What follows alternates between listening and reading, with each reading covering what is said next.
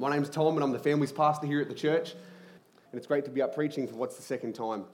Um, I'm surprised they let me get back up after last week. Gave you a bit of an epic in terms of time, but I'm back up here again, and I've got the essentials, my tissues, and my cup of water, so we should be right to go. Should handle both of them. Today actually concludes what is the last week in our series going through 2 Timothy. We've been doing it over six weeks, and Pete Milliken took the first four. Uh, and last week I did chapter three, and today I'll be finishing the fourth and the final chapter, which is also subsequently the last words that we actually hear from Paul as well. We explored last week the idea of how it is that the world are typically faithless by nature, and how we as believers are called faithful, and how we as believers are to faithfully live in contrast to that of the rest of the world. And I finished this message by sharing the fact that there is a key difference between the two. And it's quite simply the fact that for the faithful, they trust in Jesus. For the faithless, they don't. Now, despite all of that last week, what I want to talk about this week is a little bit different. I want to talk about commitment and endurance. You see, it can be hard to commit to things, can't it? Yet, despite commitment being a challenge at times, it's very important that we do it. Take, for example, mortgage or your rent. No one likes parting with the hundreds or thousands of dollars, depending on the size of your house, each week. However, it's important that you do it. If you don't make these payments, what's going to happen?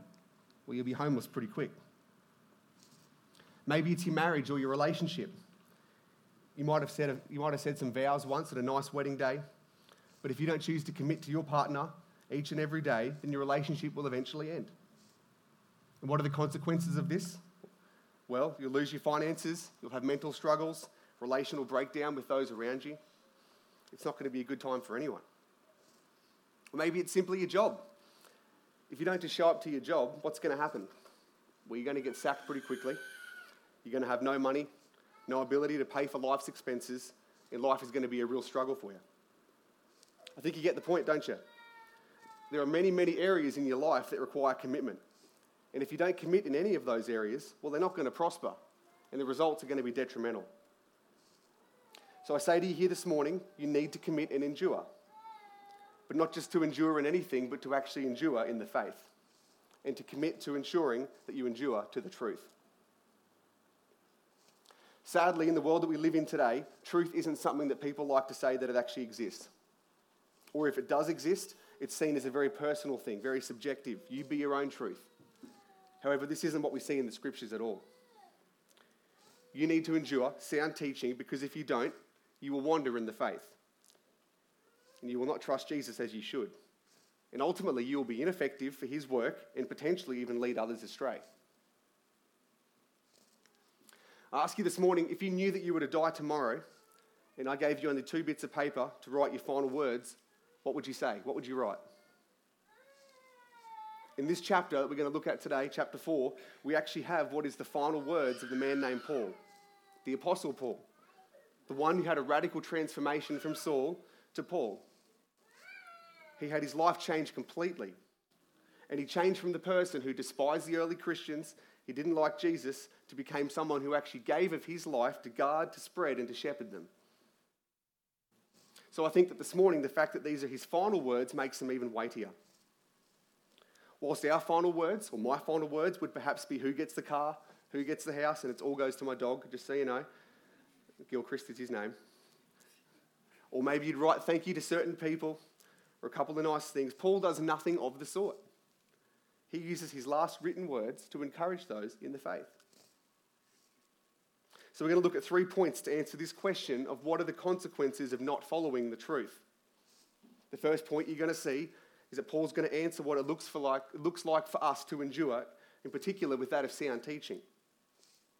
Secondly, we're going to explore why it is so easy for believers to stray from the truth because of what Paul calls itching ears. And finally, we're going to see what is the reward for those who endure for this, for this truth. So if you'd like to open your Bibles with me to 2 Timothy chapter 4, they'll be up on the screen, just the first two verses for this morning to start. It says this I charge you in the presence of God and of Christ Jesus, who is the judge, both the living and the dead, and by his appearing and his kingdom, preach the word. Be ready in season and out of season. reprove, rebuke, and exhort with complete patience and teaching. Paul opens his final chapter by making a charge. A charge is a duty and a responsibility that must be obeyed. When you go to court, and hopefully you don't have to, but if you do go to court, the judge will read the charges out. And they will say, You've been told you must go to jail for this length of time and for this reason. It's not negotiable. That's what's going to happen. And Paul's making a very similar start here. But it's not just his own words, he goes right to the top. Paul is writing to Timothy and subsequently to you and I today in the church, and he's effectively saying, This is what I need you to do. And I say this not just with my own words, but from God Himself and in the presence of God. You see, the reason for this charge is that he wants Timothy to be someone who will reprove, exhort, and rebuke with patience and teaching. And this is very important for you to understand, as in this text, he is outlining what is the key responsibilities of a minister of the gospel. They are to reprove, which means to correct or to redirect someone, exhort, which means to strongly encourage or to urge someone, to rebuke, which means to express disapproval because of someone's behavior or actions they're to be patient because people are stubborn. I know that. I am myself. And they're to teach the word of God faithfully. You see, none of these things are fun. We don't enjoy having to get up the front here and to do them or to meet one on one. And I know and I can say that because I've been on the receiving end myself. No one likes being rebuked or corrected. It's a terrible feeling, but you need it. I need it. It's certainly not what I want to get up to on a day off but they are so, so important that we both minister that and that we both receive that so that we can become more like Christ. Yet, whilst there are things that need to be done, there are plenty of times, or as Paul writes, seasons where you just don't feel like doing it. Yet, in Paul's eyes, regardless of what season you're in, it simply isn't an excuse. Now, for those of you who are here, if you cast your mind back to early in the series, Pete talked extensively about, what it, about how Paul likened himself to be a soldier. In chapter 2, verse 3, he said, Share in suffering as a soldier of Jesus. He drew the comparison to the fact that a soldier is always ready to go. And Paul is doing the same thing here. He is saying that for the believer in Christ Jesus, there is never a moment where you should say, Yeah, I want to preach or believe today, but not tomorrow. He just says, Preach the word. And in doing this, he does use what is quite a strange example, where he talks about seasons. So, just like today, we have, uh, feels like winter all the time at the moment, but we have summer, winter, autumn, and spring. So, we have different seasons in life. You might be in a good season right now, you could be in a bit of an off season. A good season to you could look like God is answering your prayers. Work is easy, your kids are well behaved, and for you at the moment, life is pretty cruisy and happy. But for some of you in a bit of an off season, well, life can be really hard. You might be struggling or being tired of why you're single or the relationship isn't working. Marriage is difficult. Kids just, frankly, aren't any fun at the moment. We're battling with sin and you're just wondering when is this season ever going to end? These are the seasons that Paul is talking about. Yet, despite knowing this full well and having experienced these multiple seasons in his own life, he doesn't say to you, when you feel better or have more time or have better health or have more money, then you should preach. He simply says, whatever season you're in, preach the word. I'm not saying that we should ignore hard seasons in life or pretend that they don't even exist. In fact, I have many ups and downs in my life, many of those times. Just ask my wife afterwards. However, if I were to only ever show up to church here or to lead youth or kids on a Sunday or whatever it might be when I was in a good season, you probably wouldn't see me half the time. On top of this, as I was preparing and considering for this message this last couple of weeks, I was thinking about the fact that there are those around the world who are persecuted for their faith. And the question dawned upon me would I still preach the gospel if I was threatened with jail for simply preaching at youth or at, or at church here on Sunday? Would I do it? Would I do it in that season? Because whilst it isn't a reality here in Australia at the moment, it could be one day. However, it definitely is a reality for those overseas. There are plenty of brothers and sisters in the faith who, around the world, it's a daily thing for them to be killed or to be persecuted for preaching the word. Because, in case you didn't know, preaching the word isn't popular. Telling someone that they have sinned and that they need to repent, the world hates it. That's if they even choose to listen to it. And for those who do hear it, they just despise it. And sadly, there are many in the church who don't hear it either. Yet, despite the outcomes, good or bad, or the location in the world, and however poorly it may go in an earthly sense, it must go forward. It's the good news of Jesus. And it is the most important thing for anyone to ever hear. So, regardless of the crowd, big or small, persecuted or free, Paul does not give an out here for a season or a time when it is to be done. He says, he is very clear, it must be done at all times. Just consider for a moment in Acts, there's two stories Peter and Stephen. Both of them preached the word. Peter preached in Acts chapter 2, and he got about 2,000 converts, it says. Stephen preached in Acts chapter 7, and he got 2,000 rocks. It was the same message, very different outcomes. But it had to happen, must go forward. And what we can see here, even in Acts, and in the text from Paul today, is that you shouldn't alter your preaching, regardless of the audience or the outcome, or whether you feel ready for it or not. God can and He will use you for the purposes needed in His word being proclaimed. So the question then becomes what is the word? If we jump back again to 2 Timothy chapter 1, it'll be up on the screen if you can read that. This is what the word is. He saved us and He called us to a holy life. Not because of anything we have done, but because of His own purpose and grace. This grace was given us in Christ Jesus before the beginning of time, but it has now been revealed through the appearing of our Saviour, Christ Jesus, who has destroyed death and has brought life and immortality to light through the gospel. And of this gospel I was appointed a herald, an apostle, and a teacher. That is why I am suffering as I am. Yet this is no cause for shame, because I know whom I have believed, and am convinced that he is able to guard what I have entrusted to him until that day. What you have heard from me, keep as the pattern of sound teaching, with faith and love in Christ Jesus and guard the good deposit that was entrusted to you. Guard it with the help of the Holy Spirit who lives in us. In this letter, Paul is simply saying to Timothy, the word, well, it's the things that I've taught you about Jesus. And Paul directs Timothy very clearly preach the word, just as he had been taught. He doesn't say to him, preach about a book that you enjoy reading a great idea that you have, a thought that's just come to mind, or five steps to help you live a better life in this way, he says to preach the word. Now, I'm not saying that we shouldn't uh, read or listen or, watch other people. I do it often. I think it's healthy. And I did it a fair bit, especially in preparation for this talk. However, it must never take the place or the spotlight from the Word of God. Last week, we learned that, that Paul describes the Word of God as being God breathed meaning it is directly from God. We have no other resource higher than it, period. We must only ever seek to obey, to preach, and to teach it, regardless of what season or circumstance might be going on around. Now, look, you could sit back and go, Well, that's great, Tom, but he's talking directly to you as the pastors. And I say to you, Yeah, he is. So you should pray for us because it is a massive responsibility that needs to happen for you guys in the church.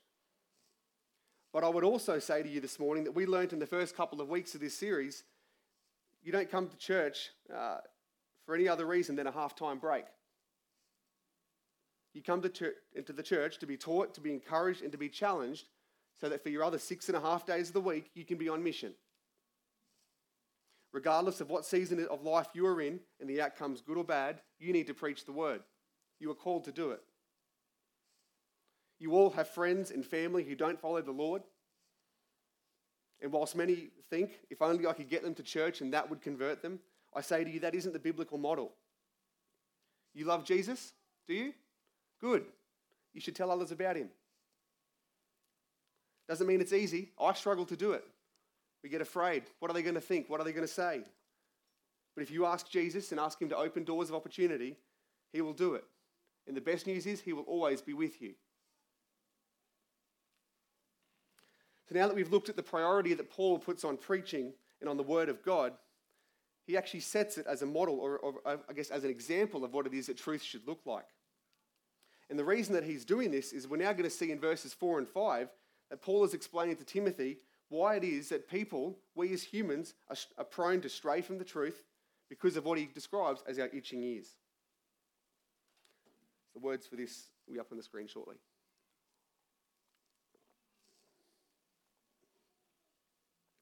You know, it might sound like Paul is pushing awfully hard about the word to be taught very faithfully. However, believe it or not, Paul has a good reason to do this. You see, prior to chapter 4, he's made three other statements which are actually prophetic. And they're prophetic in a sense in which way the world and society as a whole is going to go. I'll just read these out to you. In chapter 2, verse 16 to 17, he says, Avoid godless chatter, because those who indulge in it will become more and more ungodly. Chapter 3, he says, There will be terrible times in the last days. I won't read all of them, but he says people will be lovers of money, boastful, proud, abusive, uh, ungrateful, unholy, lovers of self, having a form of godliness but denying its power. Then, chapter 3, verse 12 everyone who wants to live a godly life will be persecuted. He makes three prophetic claims which all come to pass. But he now goes on to make what will be his fourth and his final prophetic claim. And this one is very targeted, it's very specific, and it's directly to those in the faith. And it says this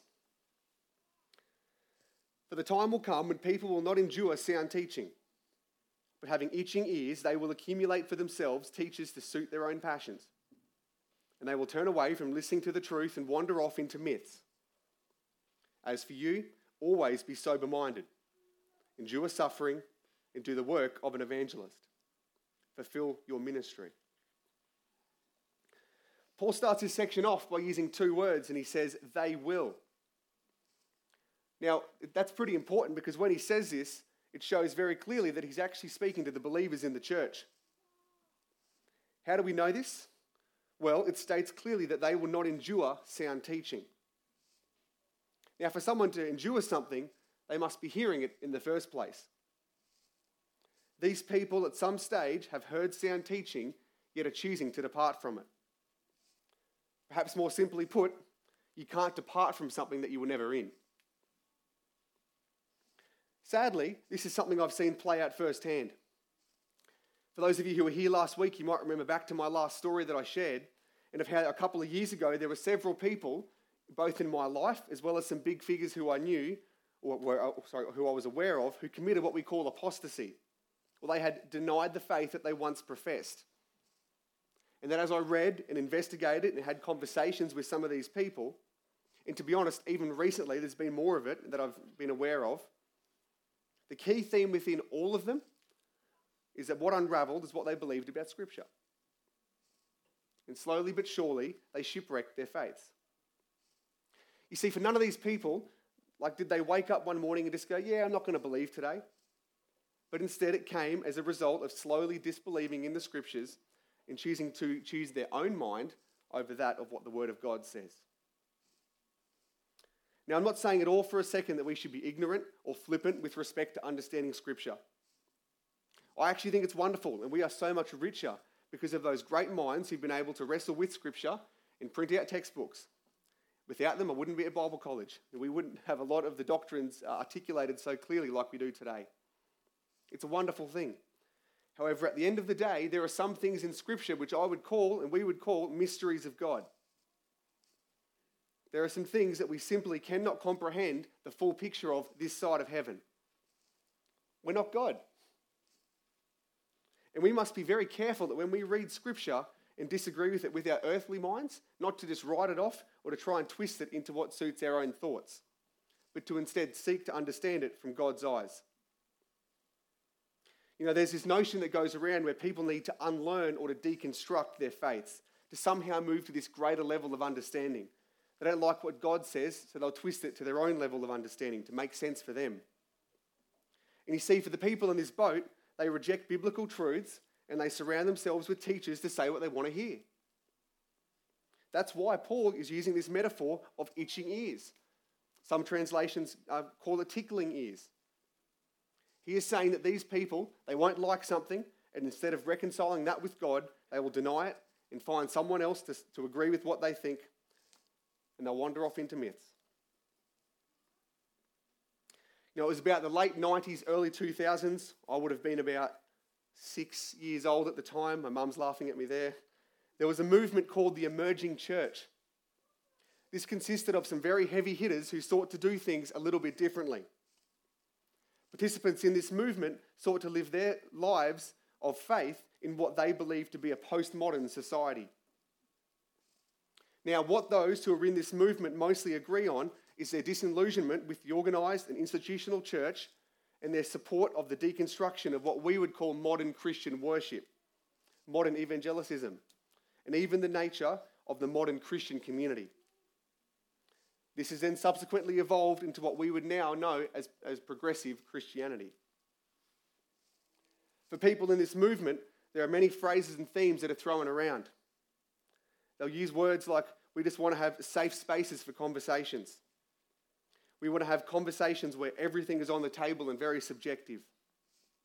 We need to unlearn past errors from previous church teachers. Or even terms like, we need to discuss what this Jesus thing is all about. No statements of faith because they say that they alienate people, they push people apart instead of connecting them. And that's just some of the things they believe. Then you move towards their actions. They push against what we would call the large mega church, sit in a row type setup. And they'll try and find creative ways of coming together, sitting on sofas, using candles for lighting, paint the walls. Strange and different things, all because it gives a fresh and a new release to different people's expressions. There is no clear cut list on what it means to be emergent. It's just a general reactionary movement, and it is seriously popular. Very, very popular. Yet, what I find most concerning about this movement is their attitude toward doctrine. It's, it's very, very troubling. Sure, to be honest, I think some of the stylistic things are neither here nor there. Whether you sit in a home or in a church building, whether you sit in a circle or in pews or on the floor, it doesn't matter. They're all just peripheral issues. One commentator I read, he said it's just the wineskin, it's not the wine itself. But the real concern is the attitude toward that of truth. People in this category, they don't believe in one singular truth. And they will never ever make, a, make or support a claim that is the only truth. Nothing is ever, is ever either or, good or bad, right or wrong, ugly or beautiful. It's all, all vague. For someone in that boat, one plus one might equal two, but it might also not, depending on how you wish to interpret it. And you see, the problem is that as you talk with these people, it's actually very hard to understand their concept of truth. It's purely subjective and it's incredibly contradicting. So, what happens for people in this category is it starts off with a discontent with the church establishment. It then often moves to this next stage of questioning the infallibility and the reliability of Scripture. And before long, it moves into specific areas where they don't like these topics heaven, hell, judgment, sin, headship, marriage. And before long, these areas come down, and all of a sudden, the work of erosion is complete. Just take marriage, for example. The world and the progressive church love to preach the message that God is love, and therefore we should just love unconditionally as a result. But you see, not only just love, but also encourage and accept the lifestyles of people, I guess, that people are in. Now, no one is without sin. I understand that. And we are called to love others 100%. I agree with that, absolutely. But the point I'm trying to make here is that if you work hard enough, change a few choice words, deny the relevance of the text of today, draw some scenario about Jesus actually meant this, and get the backing of a couple of authors who have a few uh, New York Times bestsellers, then sure, you could probably hold that view that it's acceptable and to be encouraged. But I say to you this morning that view is arrived at not because God says it's okay, but because man wants it to be. And they will twist it and make it sound like it's okay, or because that's what they desire. I fully understand that there are certain passages that are hard to believe or hard to even reconcile with. I've, I've struggled with those. Absolutely. But I want to encourage you with the words of Isaiah 55. It says this for my thoughts are not your thoughts, neither are your ways my ways, declares the Lord. As the heavens are higher than the earth, so my ways are higher than your ways, and my thoughts than your thoughts. You are not God. You are not God. There are mysteries and things that we cannot understand. And I say, thank God for that. We do not have the ability to fully comprehend all that it is that God has and all that it is that God is doing. And the scriptures say that we are merely clay in the potter's hands. So when it comes to scripture, I say to you, pray, read, seek, ask the Lord to enlighten your heart to what it is that He is saying. But there will come a point where you must choose and you will need to submit to those words and to rest in the fact that God is sovereign. These are the mysteries of God. Now, I've spent a fair chunk of time here talking about what it is that those who depart from the faith do and what their actions are. But I thought it would be helpful if I was to put up on the screen to show you what I believe are six core doctrines that need to be found in any God fearing church. And they're this the Trinity, the Father, Son, and the Holy Spirit. Sin, that all have sinned and fall short of the glory of God. The humanity and the deity of Christ, that Jesus was both fully God and fully man. Atonement, the reconciliation uh, or God and humankind through the sacrificial death of Jesus on the cross. Resurrection, that Christ rose from the dead. And the return of Christ, that he will one day return to judge the living and the dead. If you remove any one of these, the others all fall over. But sadly, for many who have their ears tickled, they would agree with them at first. However, slowly they will erode, and before long they'll end up in denial of even some of, even some of the core doctrines that have been listed. And very sadly, those people will no longer be surrounding themselves with what it is that they need to be hearing. Instead, they will surround themselves with what they want to be hearing, and they will make a shipwreck of their faith. It's a tragic thing. Don't want to leave you disheartened, though. I say this to you this morning. Uh, if you have scriptures or themes that you are struggling to wrestle with, or you have doubts going on in your mind at the moment, do not stay hidden and silent on them. That is the worst thing you can do. The enemy loves that. Don't be unseen. You should come and talk to one of the pastors, one of the elders, one of the community group leaders, and we would love to sit and listen with you and to exhort you in this area to keep the faith.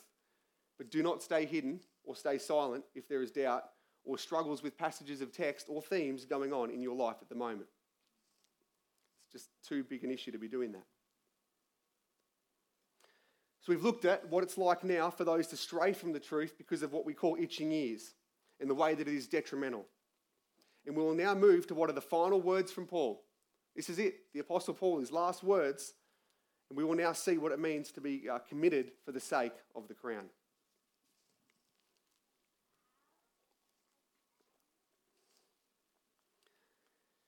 Going back a number of years towards the end of high school, I looked very physically different.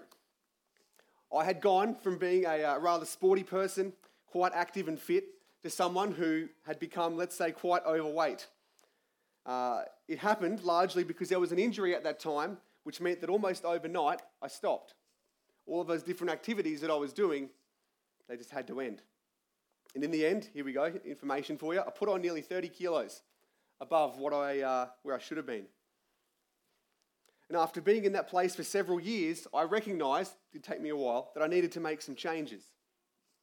However, I didn't want to do it. I simply didn't. And at the time, I was seeing a physiotherapist, and he said, Tom, I think you need to lose some weight. And he put me onto a personal trainer. And for the next five years, began a journey, a very expensive one, towards better health. His name was Darren. And almost every week for this time, I went to the gym. He would encourage me. He would discipline me for eating KFC and drinking iced coffee. He would teach me how to lift weights, how to train. He would message me throughout the week and, he would challenge me. He set up meal plans. And some weeks, he would even simply do laps with me around the university gym, just walking as I was in tears with how difficult and how hard it was. Darren cared deeply for my physical health. And what was the result of it? Well, it's his peak physical specimen that you see up here today. No, it's not at all. I've actually put a bit back on recently, uh, all thanks to the Kenilworth Bakery. Um, but we are working hard to head in the opposite direction. No, truth is, though, I did manage to lose that weight. And I also managed to put on some muscle. And during this very, very challenging time, it was truly transformative in my life. And even now, two to three years after I've stopped seeing him officially, I train. And I'm very conscious of ensuring that I don't go backwards from all of that hard work. I had plenty of mornings, trust me, where I didn't want to go to the gym. I still have them even now at times. And I had lots of moments where I doubted if it was ever worth it, especially when you're throwing up. I even had a couple of times where I lied to Darren and said I wasn't able to be there because I was sick or had some excuse, but in reality I didn't. I just didn't want to go that day. Yet, regardless of that, I patiently was encouraged by Darren, and as a result, I was able to complete the task. I was able to persevere.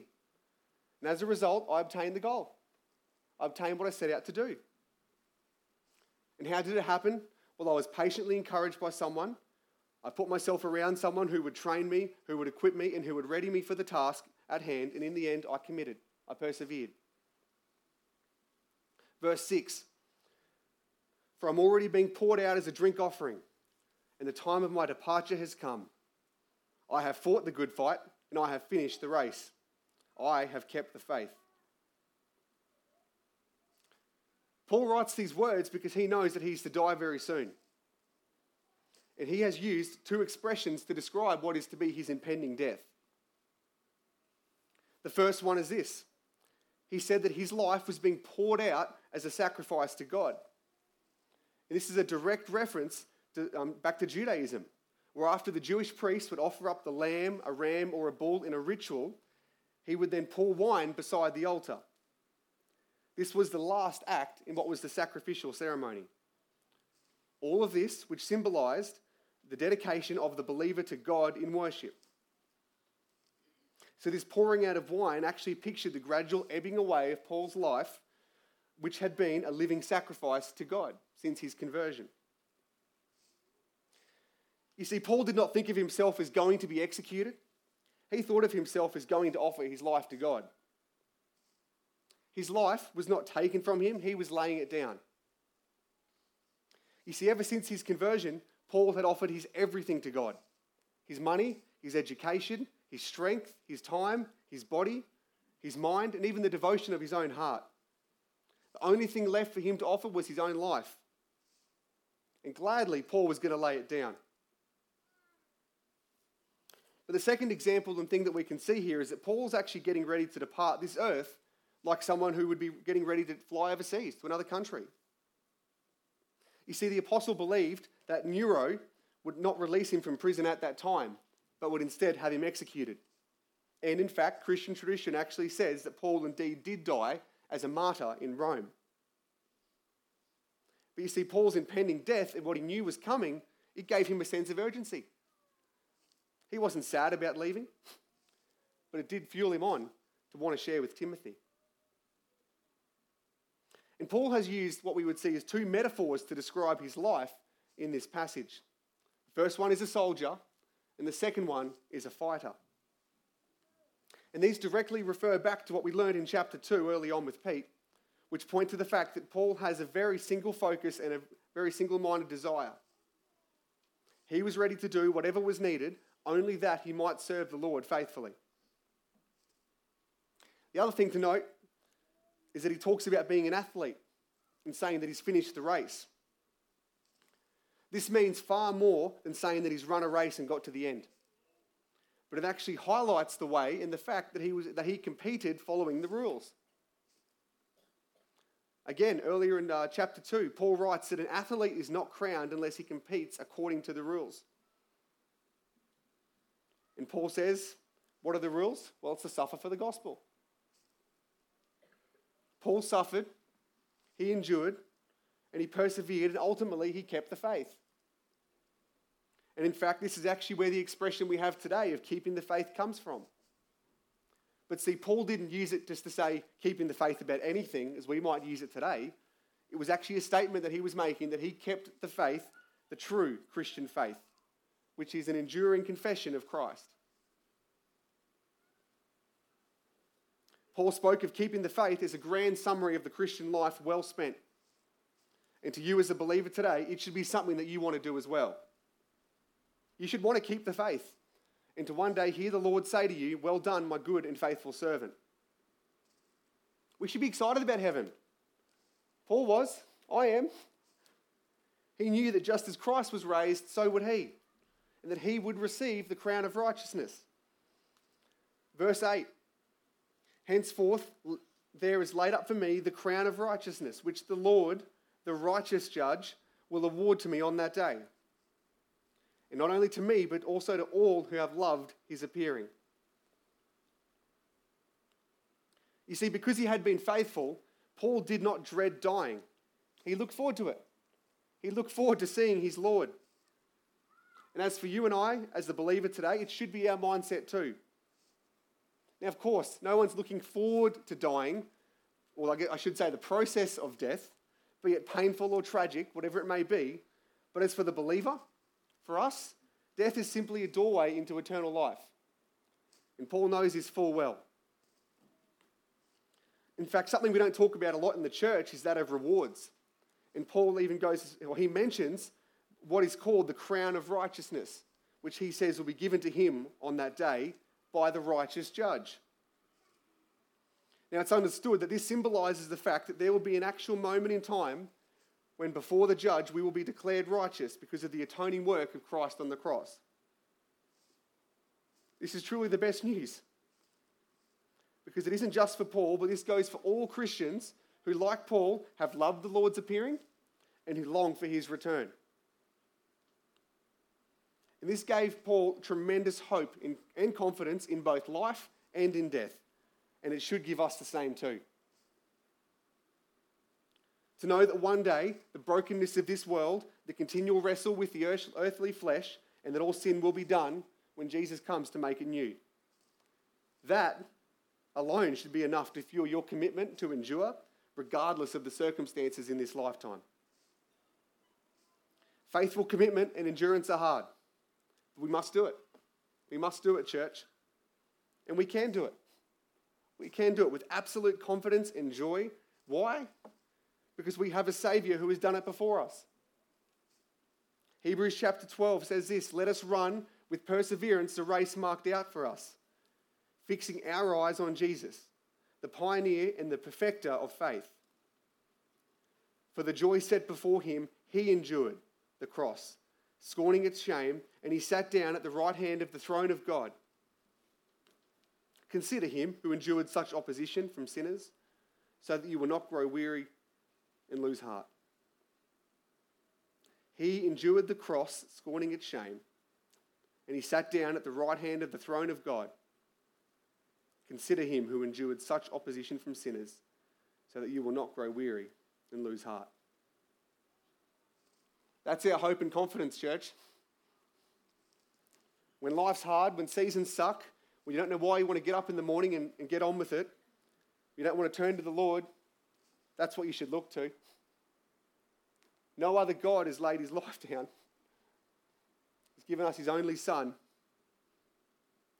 to reconcile the sinful people. Church, as we arrive at the end now, of what has been this six week series in 2 Timothy, I implore you, remember Christ.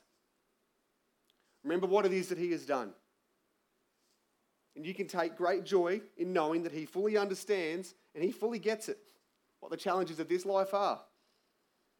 But the best news of all is that He is with you all the time by His Spirit, and He has promised that He will sustain you and that you will endure because He is with you.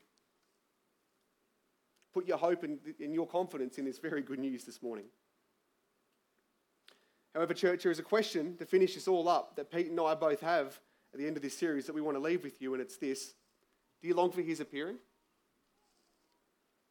Do you long for his appearing? You should think on that long after the service. You see, whoops, if you long for Christ's return, if you long for Christ's return, well, it shows that you've suffered for the gospel. And you know that with him returning, suffering will end. It also shows you have a very singular mind, like a soldier. and you're not worried about the things of this world. You're not getting caught up in things outside of it. You're focused on Christ and what He wants. Or are you in the other category where you don't long for His appearing? Are you so focused on the things of this world, the pleasures of it, the struggles in it, that the thought of Christ returning either doesn't even come up for you or it doesn't matter to you? I really want you to consider that. We both do.